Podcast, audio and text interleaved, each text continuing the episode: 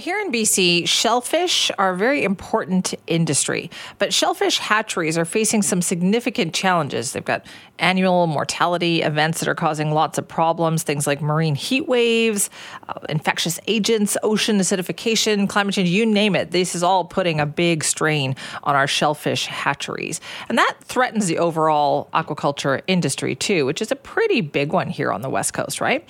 So, we're going to talk this morning about Deep Bay Marine Field Station. They're conducting what they call a selective breeding program.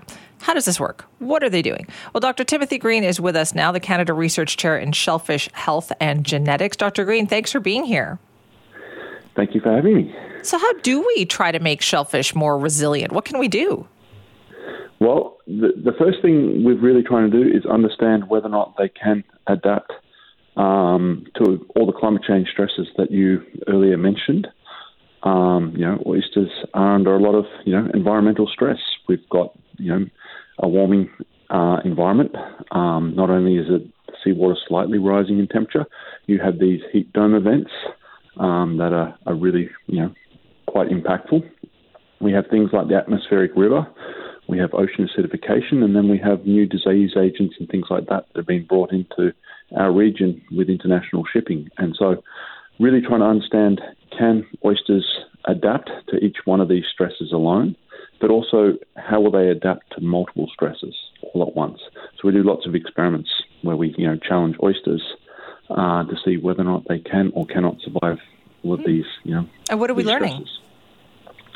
So we're learning that actually oysters are amazing animals. They're really, really good at adapting. So um, we now have, you know, lines of oysters, you know, sort of like a, you know, um, a, phylogenetic tree that you know you have for your, your family.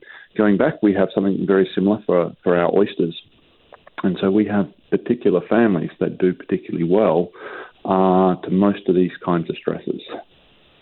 Okay, so, so then I actually feel yeah feel that you know in some ways that uh, you know the Pacific oyster will be able to adapt. That's good news, though, right?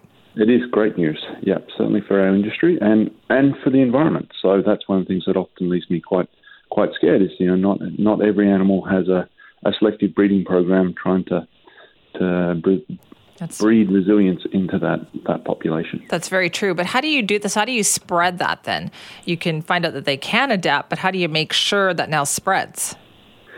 So I guess there's um, well wanting to go back one step to try to explain how we, we first go through. So we, we create all these different families. They have a single male and, and female in the in the lab, but we also know how they're related. I mentioned that in the phylogenetic tree, and it's a bit like um, I always sort of say: if you you've got a dairy herd and your you know your output is is the amount of milk from a cow, how do you choose the bull? And you can't go up and measure how much milk a bull creates, but you can work out its genetic merit by looking at its its sisters and its mother and its you know aunts and, and so on, and get an idea: does that bull produce a lot of milk? We do this very much the same. We come out, we choose which are going to be the the ideal families that are going to s- survive most of these stresses, but also have the growth rate that industry wants. And then we provide those animals to local hatcheries here in BC who mass produce them uh, for the shellfish farmers. So they'll spawn them in a tank, uh, raise the little larvae that float around in the water column for about two to three weeks, and then they settle on a rock or, or an oyster shell, and then that's what's then distributed out to the to the farms that you see along the BC BC coastline. That's a lot of work.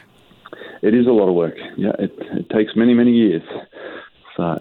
Okay, so then what about the next step? So if you can do this with oysters, what else do you look at? So oysters is is you know the biggest of our industries here on, on the coast, but we know from you know a lot of our First Nation uh, partners that we we team up with, as well as a lot of really remote communities that oysters um, you know they're not as high value as maybe scallops, and so when you're trucking large amounts of live product, that becomes very costly compared to maybe scallops. And now we're starting to roll out the breeding program. Can we actually breed scallops that are going to be resistant to all of these these same stresses because they're under the same same issues and so on and so on. You know, that would be huge, though. I mean, if you could, if you could, Dr. Green, do that for scallops, like like that would be for the industry. That would be huge. It wouldn't because we've gone from you know an industry uh, that was worth about three million dollars a year on the coastline to almost nothing. So um, we're really hoping that you know we can open up large new areas of water for people to farm. You know, a lot of these remoter communities. Um, you know, give them the opportunity to have this you know low impact form of aquaculture um, to you know create jobs and economic um, opportunities in these more remote communities. Right. Well, it sounds good to me. Dr. Green, thanks so much for telling us about it this morning. Yep. Thank you for having me. That's Dr. Timothy Green, Canada Research Chair in Shellfish Health and Genetics. They are hard at work trying to build resiliency into our oysters and next to our scallops to help that industry thrive in the years ahead.